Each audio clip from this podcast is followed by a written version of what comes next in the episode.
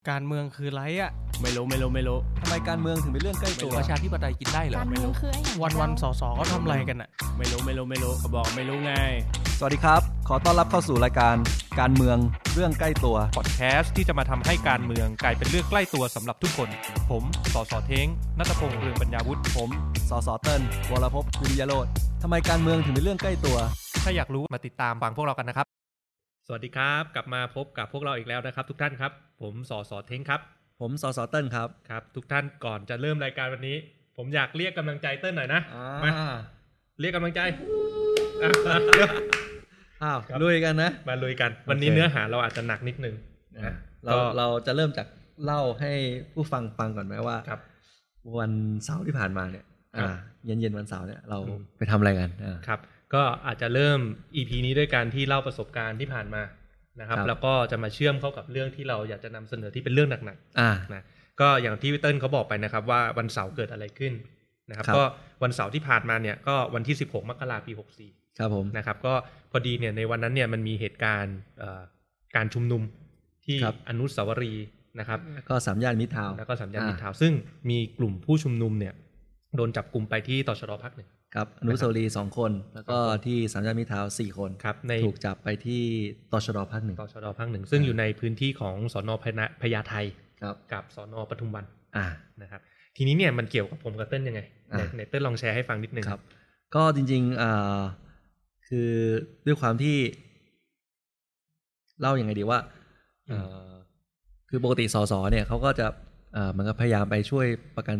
ให้ สสพักเรา สส พักก้าวไกลนั่นแหละ ครับผม อ่า ก็พยายามไปช่วยประกันตัวให้ผู้ชุมนุมเหตุผล เพราะว่า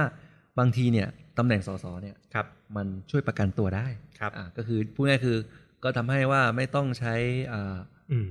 เงินประกันคือทุนทรัพย์เนี่ยในการประกันได้ก็เราก็เลย ครับ คิดว่าเออเราก็มีตำแหน่งตรงนี้อยู่ ครับ นะครับ ก็เลยคุยกันว่าอ่างั้นก็ขออาสาไปประกันตัวสำหรับรอบนี้นะ ซึ่ง ใช่ จริงๆอ่ะพวกเราอาจจะไม่ได้เป็นอ่าตัวเหมือนแกนแกนหลัก ไม่ใช่ตัวตั้งตัวตี อ่าในการไปไป เออ ประกันตัวแต่ว่าถ้า ครับ เกิดว่าเออมันมีความจำเป็น แล้วก็ ครับ เราก็ยินดี ครับ นะครับ พอดีเหตุการณ์ในคืนนั้นวันนั้นก็คือพอดีสสที่ปกติทำหน้าที่ด้านเนี้ย ครับ เขาไม่ได้อยู่กทมกัน พอสมควร อ่า แล้วก็เลยทำให้ณวินาทีนั้นณเวลานั้นเนี่ยก็คือยังขาดคนขาดสสที่จะไปเฝ้าดูสถานการณ์อย่างใกล้ชิด อ่า ก็เลยมีการส่งข่าวเข้ามา ครับ ในรายกลุ่มห้องสอสอกัน ครับ ผมกับเต้นก็เลยอาสาเออพอดี โอเค ผมก็ลงพื้นที่เสร็จพอดี ครับ ก็ จ เลย ริงๆนอกนอกจากเราก็จะมีสสเบญจา ใช่ กับ เบญจาครับ อ่าเลขาธิการพัก คุณชัยธวัฒน์ คุณชัยธวัฒน์ อื พี่ ม ต๋อมเนี่ย ครับ ก็ ไปที่ตชด ไปอยู่ด้วยนะครับ แล้วก็มีพี่เจี๊ยบไปที่สอนอพญาไท สนพ ที่ ญาไทนะครับ อืม แต่จริงๆ ทีนี้อยากอยากจะเล่าตรงนี้ก่อนว่า ครับ ทำไมเขาจับไปตชดครับอ่า ผมว่าหลายคนอาจจะ ก็น่าส ตั้ ง งคำ สั ถาย ม เหมือนกันนะ อ่า เออ ทีนี้เราเราไปดูอยู่ไปเจอกับตัวเองมาก็ ครับ ลองลองเล่าให้ผู้ฟังฟังหน่อยว่า ครับ เราเจออะไรครับ ที่ตรงตชด จริง ๆ ตอนไปถึงตชดเนี่ยก็โอ้โหค่อนข้างมืดนะ ไกลก็ไกลโอ้โหขับรถกันไปชั่วโมงกว่าๆนะเต้นนะครับ ผม ออกจากบ้านไปมืดมากครับ แล้วก็จริง ๆ ในพื้นที่ตชดเนี่ยจะเข้าได้คือต้องเข้าผ่านสะพานข้าม แล้วก็จะมีกลุ่มล้อมรอบอาชัยภูมิ ชัยภูมิ ดี ชัยภูมิดี ชัยภูมิดี ชัยภูมิดี แล้ว มี เออ มีคลอง พูดง่ายๆ คือถ้ากลุ่มผู้ชุมนุมจะยกขบวนไปปิดล้อมเนี่ยมันทำไม่ได้ อ่า พื้นที่มัน ทำไม่ได้ ใหญ่ แล้วก็เข้าไม่ได้มีคูขั้น ครับ อะไรอย่างเงี้ยก็คือชัยภูมิดีนะฮะอันนั้นก็เข้าใจว่าน่าจะเป็นเหตุผลที่เขาเลือกพื้นที่นั้น อืม แต่ทีนี้เราต้องย้อนกลับมาถามก่อนว่าเอ่อเขาทำอย่างนั้นเนี่ยถูกต้องตามกระบวนการตามกฎหมายหรือเปล่า อ่า เพราะว่า เออ ทนายทนายสิทธิ์เขาก็แย้งมา ใช่วันนั้นที่เราไป ครับ ถึงเนี่ยพอเราได้เข้าไปข้างใน ครับ ได้เข้าไปคุยกับเจ้าหน้าที่ พบทนายสิทธิ์อ่ะคุณชัยธวัฒน์ก็พาทนายสิทธิ์ไปคุยกับเจ้าหน้าที่เนี่ยแล้วเราก็แอบฟังกันอยู่ใกล้ ครับ จริงๆ เราสองคนไม่ได้ไปช่วยเขาเจรจาเลยนะครับไปแอบฟังเฉยๆไปเรียนรู้นะก็ก็พบว่ามีประเด็นบางอย่างที่น่าสนใจที่จะเอามาแชร์กับท่านผู้ฟังทุกท่าน ยังไงครับยังไงค ค รั รับ บก็คือจริง ๆ แล้วเนี่ย ถ้าเราสังเกตเนื้อหาข่าวที่มันผ่านมาเนี่ยที่เคยมีกลุ่มผู้ชุมนุมถูกจับกลุ่มตั้งแต่ช่วงที่เอ่อม็อบยังยังมีการเคลื่อนไหวที่มากกว่าเนี้ยมีการจับกลุ่มไปที่ตชดภาคหนึ่งเนี่ยสมัยนั้นเนี่ยเจ้าหน้าที่รัฐเขาอาศัยอำนาจตามพรกฉุกเฉินในสถานการณ์ร้ายแรง อืม มีการ คบ เขียนไปอย่างชัดเจนเลยครับ ก็คือเอ่อบอกว่าให้สามารถนำไปสอบสวนได้ที่ตชดภาคหนึ่ง ตชดภาคหนึ่งครับ ซึ่งจริงๆ เนี่ยประกาศเนี้ยมันถูกยกเลิกไปแล้วตั้งแต่วันที่ 22 ตุลาคมปี 63 ที่ผ่านมา อ่ครับผม ใช่ไหมทีเนี้ยมันก็เลยเกิดข้อสงสัยครับไอรอเองก็ก็โพสต์เรื่องนี้เหมือนกันนะใน อืม ทวิตเตอร์นะใน ครับ คืนวันเสาร์นั่นเลย ครับ นะครับว่าจริงๆ เจ้าหน้าที่รัฐไม่มีอำนาจ อ่า เพราะว่าปปวิอาญาเนี่ยตามกระบวนการวิธีพิจารณาความอาญาปกติเนี่ย ไม่ได้ให้อำนาจเจ้าหน้าที่ในการทำได้ อ่า ในในเติ้ลลองลอง ครับ แชร์ให้ท่าน อาจจะ ผู้ฟังนิดนึง อ่าเล่านิดนึงคือ เอ่อ ปวิอาญาเนี่ยกำมาตรา 83 เนาะ ครับ กำหนดไว้ว่าเอ่อเจ้าหน้าที่เจ้าพนักงานเนี่ยคือตำรวจเนี่ยครับ ครับ ต้องถ้าจับตัวผู้ต้องหาเนี่ยก็คือต้องไปที่ทำการนะครับ อืม ท้องที่ ท้องที่ ที่ที่ถูกจับ ซึ่ง ครับ ในที่นี้เนี่ยอนุสาวถ้าจับที่อนุสาวรีย์ชัยก็ต้อ ครั ง บ ไปสอนอพญาไท อ่า ถ้าจับที่สามย่านมิตรทาวน์ก็ต้องไปสอนอปทุมวัน ครับ แต่ว่าทั้งสองเคสเนี่ยก็ถูกจับมาที่ต่อชดภาคหนึ่ง จับไปได้ยังไง อ่า พอเราไปถามไปจี้เจ้าหน้าที่ ครับ เขามากๆนะครับเขาก็ให้คำตอบว่าเขาอาศัยระเบียบคำสั่งภายในฉบับหนึ่ง าน นะครับให้มีการให้เลขที่เรามาด้วยนะเลขที่เอกสารเอ่อนสตลศูนย์หกสองห้าสองสามทับหนึ่งห้าหกเจ็ดเก้า โอ้โห รอวอก็คือลงวันที่ ครับ สิบพฤศจิกายนปีสี่ศูนย์ สี่ศูนย์ สี่ศูนย์นี่กี่ปีมาแล้วนะ ยี่สิบสี่ปีอ่า โอ้โห ก็เป็นระเบียบที่นานใช้ได้อยู่ ผมเขาพยายามเข้าไปค้นนะ เพื่อดูว่าเขามีอำนาจจริงหรือเปล่าก็ ครับ ก็คนไม่เจอ หาไม่เจอคหารับ ไม่เจอแล้วครับ แต่ถึง อ่า แม้ว่าเจอจริงเนี่ย ก็ไม่น่าจะถูกกฎหมาย ครับ เพราะตามหลักเนี่ย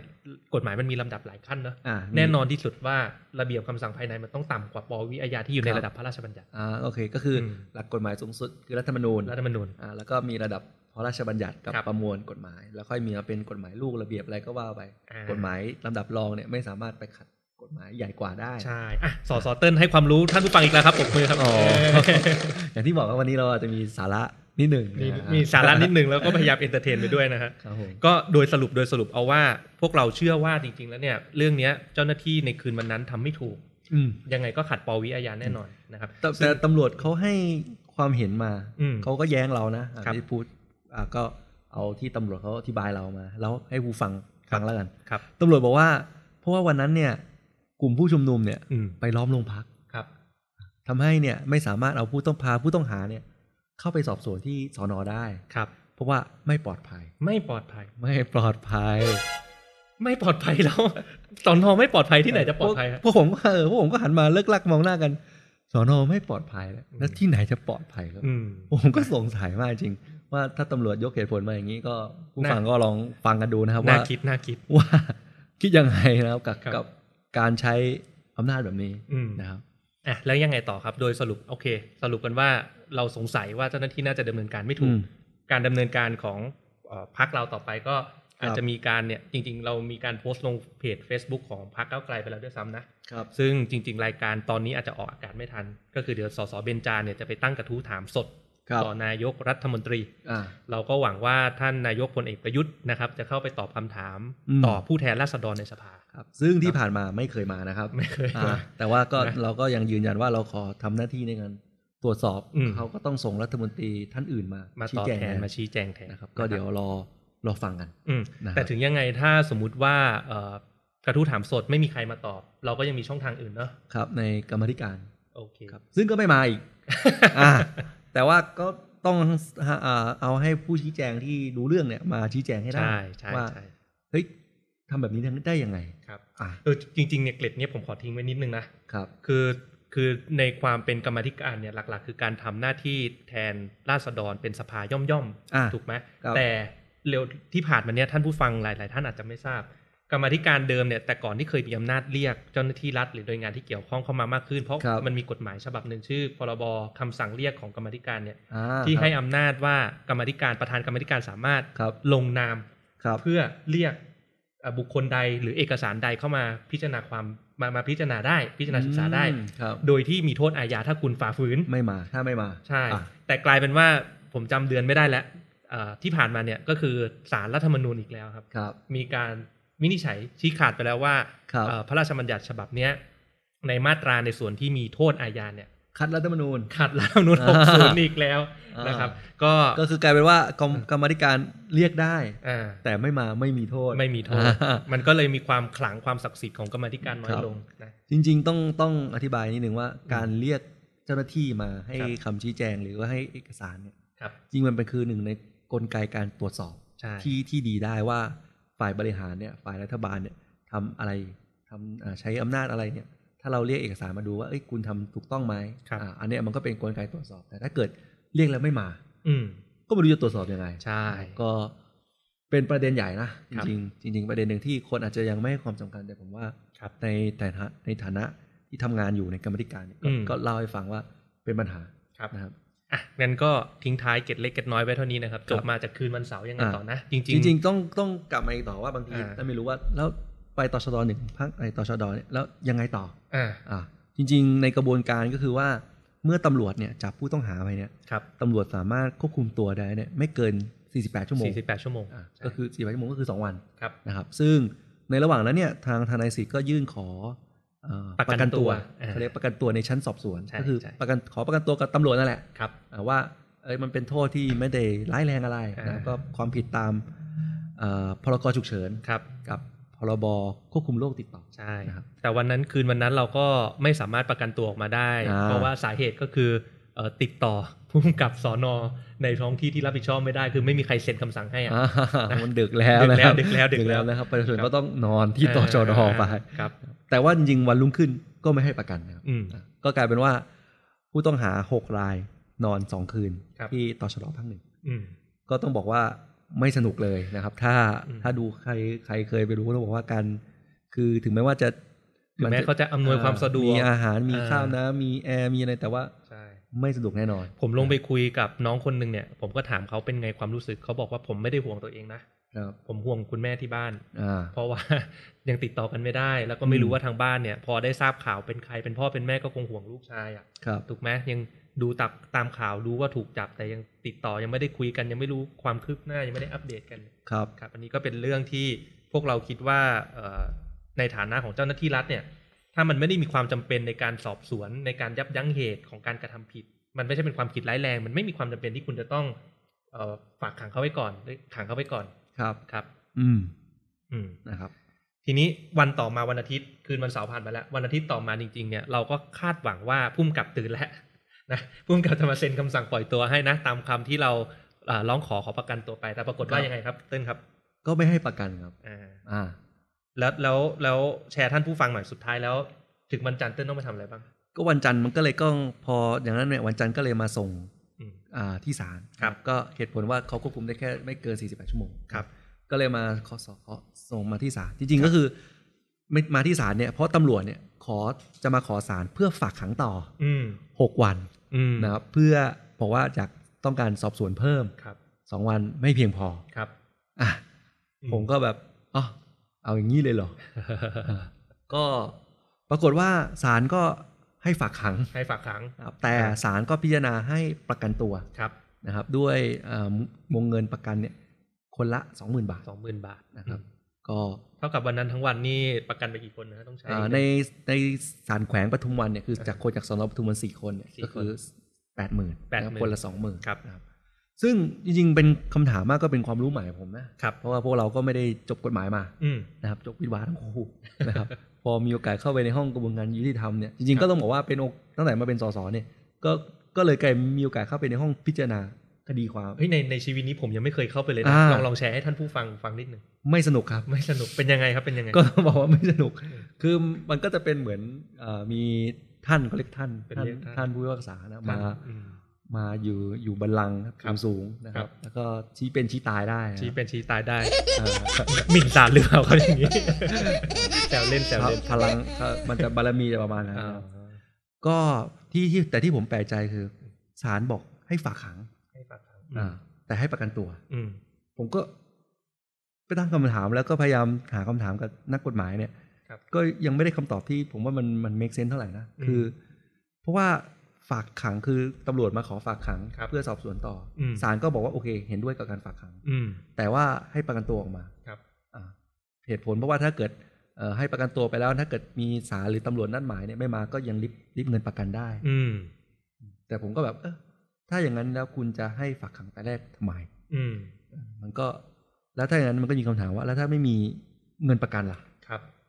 ก็ต้องอยู่ในคุก อ่า เออ ก็ ผมก็เลยเห็นแล้วเข้าใจเลยว่าโอ้นี่มันก็คือเป็นการพิสูจน์นะ ว่า พิสูจน์วัฒกรรมนะ อ้าววัฒกรรมนั้นว่า คุกไทยมีไว้ขังคนจน มันก็มีส่วนนะครับ ผ ครั ม บ ว่าไปเจอเจอตัวเองเนี่ยด้วย อืม อ่าก็เลยก็เลยเออเป็นเป็นความรู้ใหม่ เพราะว่า เออ แต่ก็สุดท้ายมันกลับมาจริงๆว่า มันไม่สนุกเลยในกระบวนการนี้นะครับ ก็ขอยืนยันอีกครั้งว่า การใช้อำนาจแบบนี้เนี่ยจริงๆมันไม่ถูกต้องเลย ครับ นะครับ เอ่อ ครับอัน ซึ่งนั้นก็ มันก็ก็อย่างที่บอกมันก็คือเป็นเหมือนเป็นคดีการเมืองอะนะ อ่า อ่ะ อ่าก็เป็นประสบการณ์ของเราที่ผ่านมาในช่วงสุดสัปดาห์ที่ผ่านมาแล้วกันนะ ครับ ทีนี้มันจะลิงก์เข้าสู่เนื้อหาหลักของเราที่เราอยากจะ อ่ะ หยิบยกมาแลกเปลี่ยนกับท่านผู้ชม อืม กับท่านผู้ฟังนะครับ ครับ ให้เอ่อลองลองพูดคุยเรื่องนี้กับพวกเราดูนะครับ ครับ ก็คือจริงๆแล้วเนี่ยอย่างที่เติ้ลบอกไปเมื่อสักครู่เนี่ยก็คือเรื่องเนี้ยมันมันไม่ใช่เป็นเรื่องที่ว่าทางเจ้าหน้าที่รัฐเนี่ยพยายามจะดำเนินการเพื่อเอาผิดกับผู้ต้องหา อ่า หรอกจริง ๆ แล้วเนี่ยเขาไม่ได้ต้องการจะพิสูจน์ความผิดว่าคุณผิดจริงไม่ผิดจริงอะไรนั้ ครับนไม่ใช่ประเด็นหลัก ครับ นะครับ แต่จริง ๆประเด็นหลักก็คือมันเป็นเรื่องที่ต้องการดำเนินคดีเพื่อปิดปาก อ่าจือเจตนาเนี่ยไม่ได้ต้องการเอาผู้ต้องหาเนี่ยเข้าคุกหรอก ใช่ อ่ะแต่ว่าต้องการดำเนินคดีเพื่อให้จะเรียก ขัดขาขัดขวาง อ่า การชุมนุม คูให้กลัวหรืออะไรเนี่ย เออ ก็ได้ ใช่ อ่า พอลองเราลองนึกถึงว่าถ้าตัวเราเป็นผู้ชุมนุมนะ อืม เราโดนคดีถึงแม้ได้รับการ อืม ประกันมาก็ตาม แต่ถ้าเราจะไปชุมนุมอีกครั้ง ก็จะเสี่ยงถูกจับอีกครั้ง อืม แล้วเสี่ยงเกิดถูกเสี่ยงถูกจับอีกครั้ง ไปขอประกันที่ศาลอีกครั้ง ครับ ศาลมีสิทธิ์ไม่ให้สูงนะ อ่ เพราะตอนแรกคุณประกันไปแล้ว แล้ควรับ ถือว่าคุณกระทำความผิดซ้ำสอง อืม ถูกไหมเพราะฉะนั้นพวกเนี้ยมันก็จะเป็นเทคนิควิธีการที่ใช้กระบวนการทางกฎหมายเนี่ยมายับยั้งการมีส่วนร่วมของประชาชน อ่า นะครับซึ่งจริง ๆ แล้วเนี่ยเอ่อเรื่องแบบเนี้ยทาง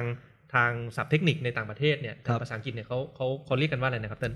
เขาเรียกว่า slap ครับ สแลปส ก็ แลป คือย่อมาจากว่า strategic lawsuit against public participation ก็คือ นะ แปลตรงตัวเลยนะครับก็คือการดำเนินคดีในเชิงยุทธศาสตร์ เพื่อต่อต้านการมีส่วนร่วมของประชาชนในประเด็นสาธารณะ ซึ่งจริงๆสแลปเองเนี่ยไม่ได้เกี่ยวข้องกับอ่าระหว่างประชาชนกับรัฐอย่างเดียวเท่านั้นนะเอกชนกับเอกชนเองก็เคยมีกรณี ครับ สแลปเกิดขึ้น อืม นะครับก็คือระหว่างลูกค้าคนตัวเล็ก ๆ ครับ กับในทุนตัวใหญ่ ครับ จริงๆ อยากก่อนไปเอกชน ผมว่าเล่า อืม เล่าคดีของรัฐกับประชาชนก่อน ๆ อืม นะครับผมว่าคืออย่างนี้ครับว่าการที่เอ่อรัฐเนี่ยมามาฟ้อง เรียกว่าอยากจะเรียกว่าฟ้องคดีกับประชาชนที่ ครับ ออกมาชุมนุม ครับ หรือออกมารณรงค์เรียกร้อง อืม บางสิ่งบางอย่างเนี่ย อืม เจตนาคือให้คนกลัว คใช่รับ ไหมครับ มันก็จะมีบางคนอาจจะบอกว่า เอ้า ก็ถ้างั้นก็อย่าชุมนุมสิ อืม เออ อืม จะอย่าไปชุมนุม เออ ชุมนุมคือความวุ่นวาย อ่ะแล้วยังคิดอย่างนี้ผิดเหรอ่ะ อ่า คือผมก็ต้องบอกว่าจริง ๆ มัน อันนี้คือน่ากลัวนะครับ ถ้า เออ ความคิดนี้ เออ เหตุผลเพราะว่าถ้าเกิดว่านึกภาพว่าเราประเทศไทยเนี่ย เราไม่ให้มีการชุมนุมเลย อืม คือใครไม่เห็นด้วยกับรัฐบาลเนี่ย อืม ไม่สามารถออกมาเรียกร้องได้ ไม่ อืม สามารถออกมารณรงค์ได้ว่า อืม เราไม่เห็นด้วยอะไรกับ อืม เห็นด้วยกับอะไร ไม่เห็นด้วยกับอะไรเนี่ย อืม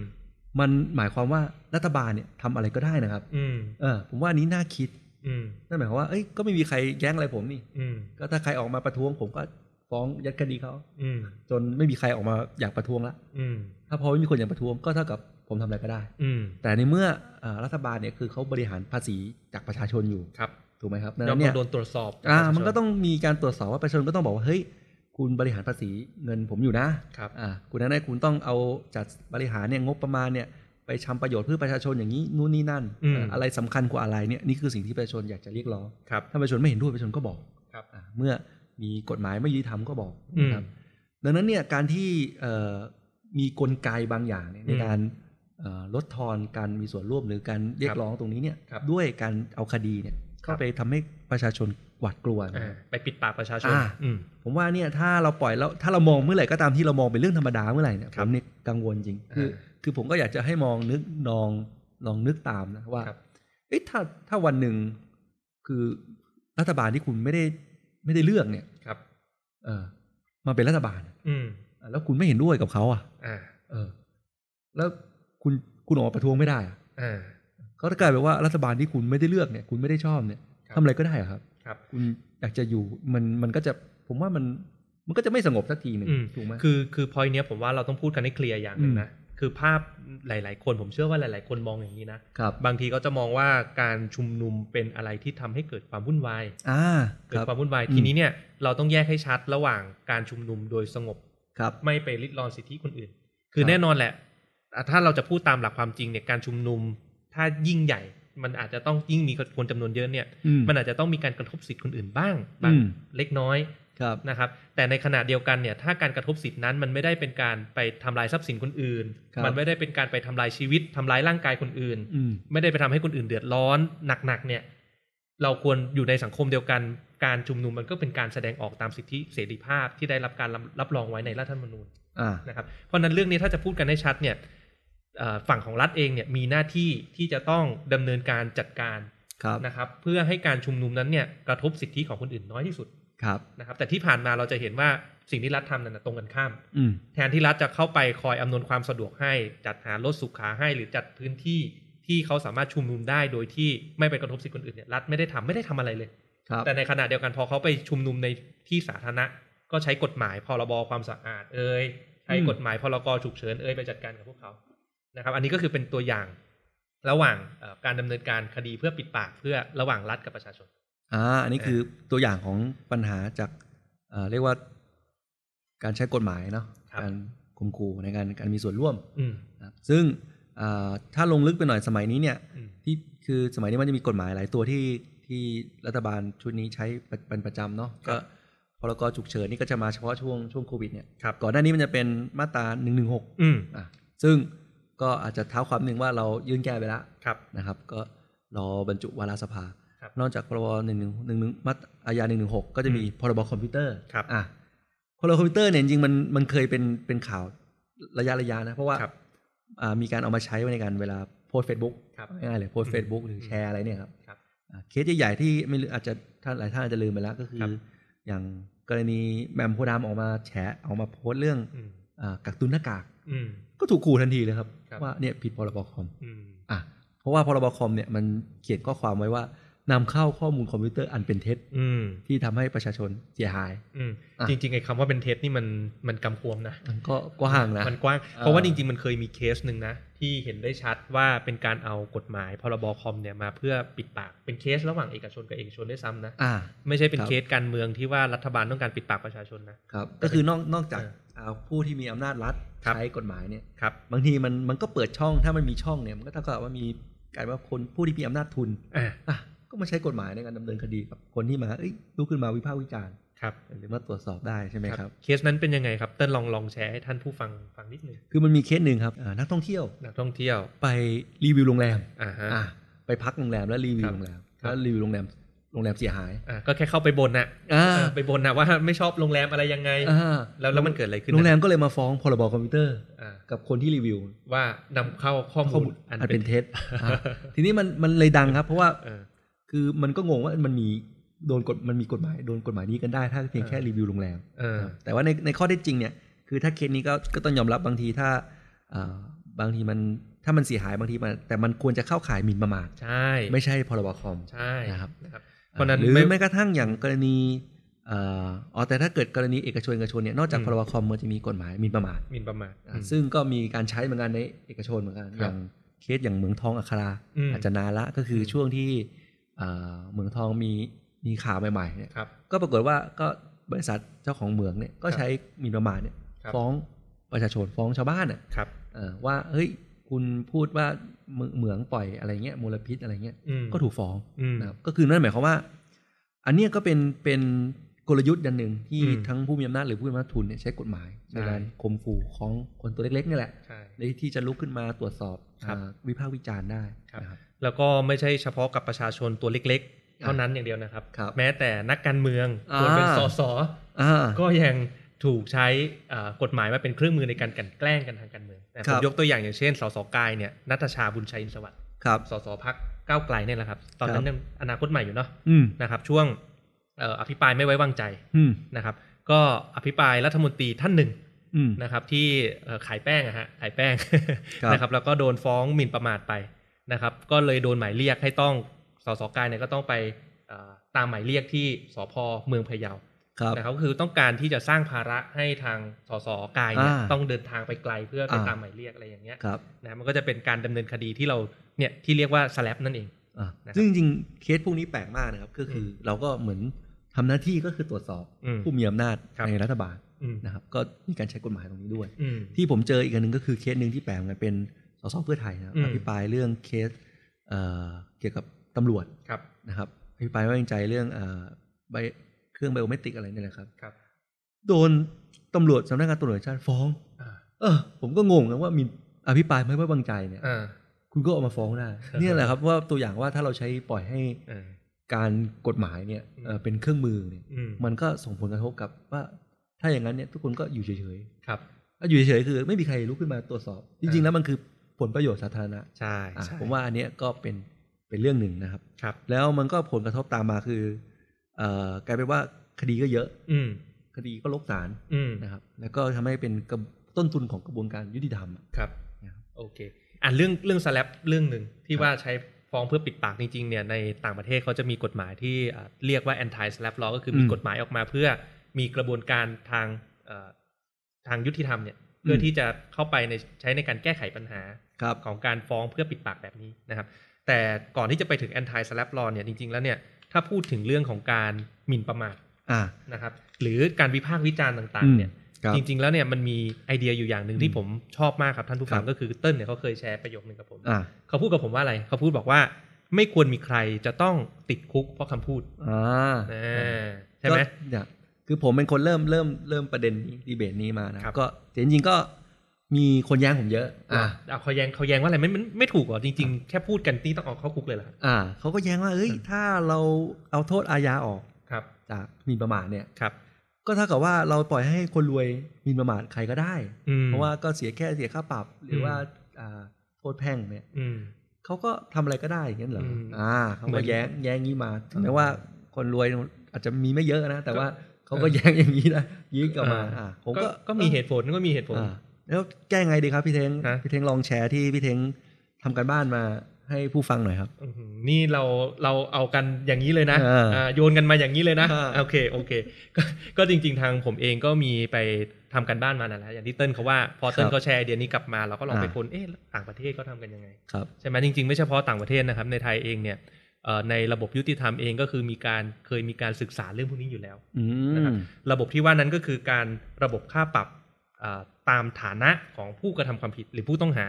อ่ะ ความหมายก็คือในระในภาษาอังกฤษเนี่ยมันเรียกว่า day fine system ครับ ก็คือ day ที่แปลว่าวัน ครับ fine ที่แปลว่าค่าปรับ อ่ะ แล้วก็ system ระบบคือระบบการ ที่ คิด ปรับตาม วัน ตามวัน ตามวัน ก็คือรายได้รายวัน รายวันอืม ของ พูด ผู้กระทำผิด พูดง่ายคือเขาจะมีสูตรอะ ครับผม การเอ่อกระทำผิดในแต่ละคดีในแต่ละเคสเนี่ยจำนวนเงินที่จะโดนค่าปรับ จะเท่ากับจำนวนวันที่ศาลจะสั่งปรับคูณด้วยรายได้ต่อวันของผู้ต้องหารายนั้น อ่ ๆ สมมุติว่าถ้าผมเป็นแรงงานนอกระบบ ครับ หรือเป็นเป็นชาวบ้านที่ไม่เคยยื่นภาษีมาก่อน อืม ก็อาจจะกำหนดว่าเอ่อใช้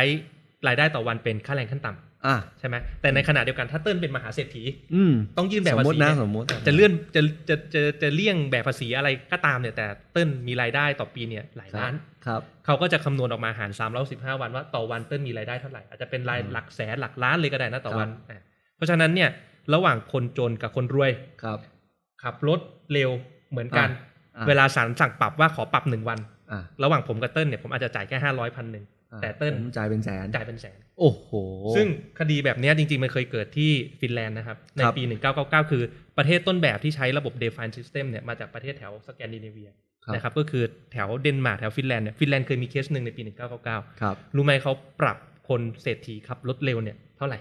อืม ในปีนั้น หนึ่งล้านถึงไหม ไม่ใช่ ถูกไปครับท่านผู้ฟังให้เดาใหม่ให้เดาใหม่ให้เดาใหม่ ไอ้หนึ่งล้านนี่เยอะแล้วนะ เอ้ยไม่ใช่ไม่น้อย ขับ ไม่ ร น้ ถ อย เร็วนะครับ เขา ไม่ได้ เป็นม ไ หาเศรษฐี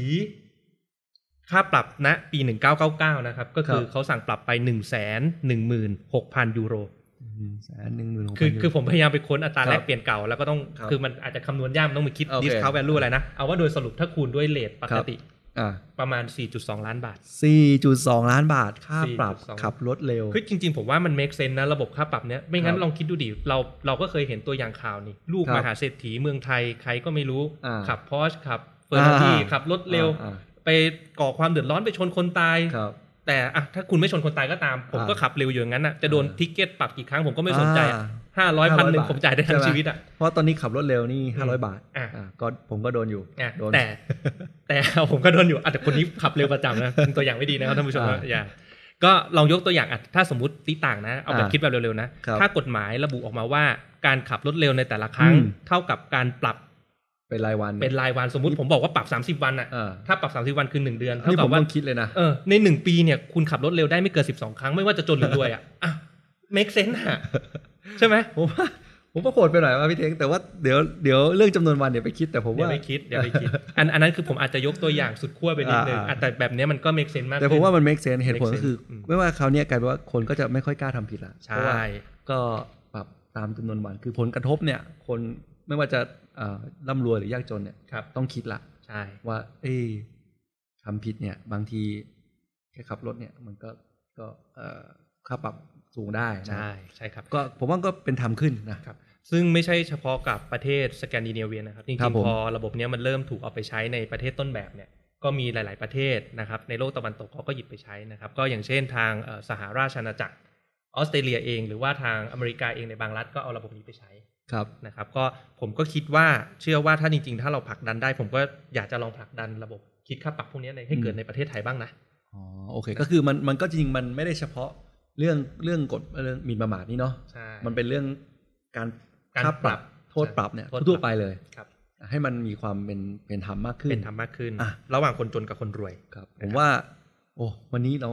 เนื้อหา หนักใช้ได้เลย หนักใช้ได้ นะก็จริงๆก็เราก็กะว่าเราพยายามเล่าให้มันง่ายๆ แต่ว่าก็อาจจะมีแทรกอะไรอย่างนี้ไปนะครับ ก็หวังว่าจะท่านผู้ฟังจะติดตามฟังแล้วก็ไม่หลงประเด็นนะ หวังว่าพวกเราน่าจะสื่อสารได้ดีเพียง พอนะครับ ก็อยากจะทิ้งท้ายรายการไว้เช่นเคยนะต้นนะครับ ผม อ่า ว่าถ้าเอ่อฝากไลค์นะครับ ฝากแชร์ ฝาก subscribe พอดแคส ครั ต์ บ ของเรานะครับ แล้วก็ให้ความเห็นกันมาได้นะครับว่าในตอนถัดๆไปเนี่ย ครับ ท่านผู้ฟังอยากให้เราเล่าอะไรเรื่องอะไรให้ฟังนะครับ เรื่องการเมืองจะเป็นเรื่องอะไรที่ท่านผู้ฟังคิดว่าเอ้ยเรื่องนี้น่าสนใจ ครับ ที่เขาอยากรู้อ่า ครับ ว่าเอ้ยนักการเมืองคนธรรมดาเนี่ย ครับ ไปเจออะไรมาบ้างเนี่ย ครับ ก็ยินดีนะครับจะได้เราจะได้เลือกมาเป็น ครับ เป็นใน EP ถัดๆไป ใช่ นะครับ ครับ ก็วันนี้ก็ขอลาไปก่อนนะครับ สวัสดีครับ สวัสดีครับ ถ้าอยากรู้ว่าทำไมการเมืองถึงเป็นเรื่องใกล้ตัว อย่าลืมมากดติดตาม กด subscribe เพื่อรับฟังรายการของพวกเราได้ที่ YouTube Apple Podcast Spotify หรือช่องทางอื่น ๆ ที่ทุกท่านสะดวกอย่างจูฟก็ได้นะครับสำหรับใครที่ต้องการติดตามการทำงานของพวกเราสองคนอย่างใกล้ชิด เพื่อทำให้การเมืองกลายเป็นเรื่องใกล้ตัวมากขึ้น ก็เข้าไปกดไลค์ กดติดตามแฟนเพจของพวกเราได้ที่ สสเทงนัตพงษ์เลืองบรรยาวุฒิ และสสเติ้ลวรภพวิริยโรธ แล้วพบกันใหม่ใน EP หน้า สวัสดี ส ค วั รั ส บ ดีครับ